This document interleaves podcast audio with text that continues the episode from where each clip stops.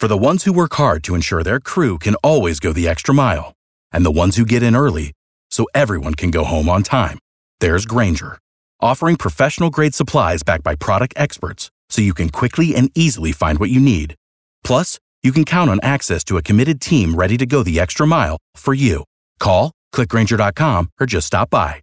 Grainger, for the ones who get it done.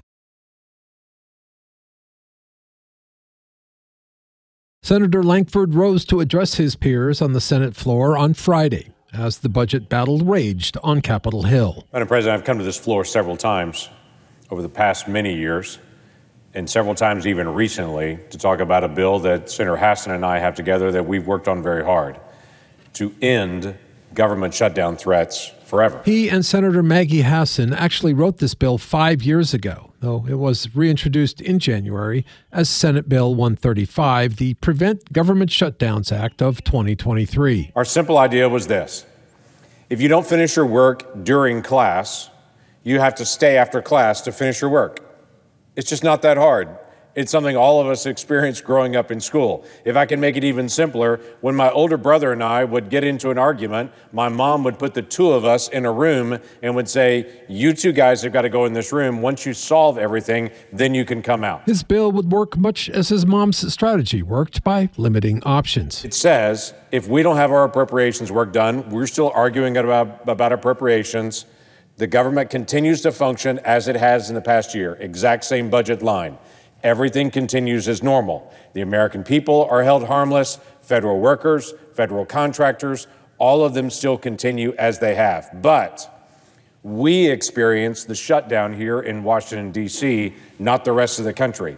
We would be in session seven days a week. Members of Congress, their staff members, uh, would all be limited to one taxpayer funded flight during that time period into D.C., mind you.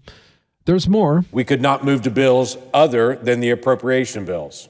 So we are locked in a box to say if you haven't finished your appropriation bills, you have to stay overtime to finish those appropriation bills, and you can't move to something different than appropriation bills. You've got to be able to do those. Mr. Lankford points out that there was no such thing as a government shutdown until about 40 years ago. This conversation of a government shutdown has only really been since the mid 1980s to the present.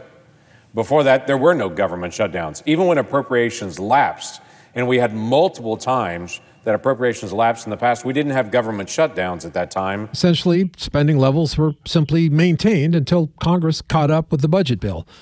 Lankford says it's time for shutdowns to become part of history. He says this bill's not just bipartisan, it's nonpartisan. We had a very simple goal in government shutdowns, do appropriation bills. Now, that shouldn't be a radical concept. That should be a, a, head nod from everybody, quite frankly, in this room to say, sure, we can agree to end government shutdowns and to do appropriation bills on time on it. Introduced most recently, as I mentioned, in January, this bill has been assigned to the Homeland Security and Governmental Affairs Committee, but thus far has not yet been heard there.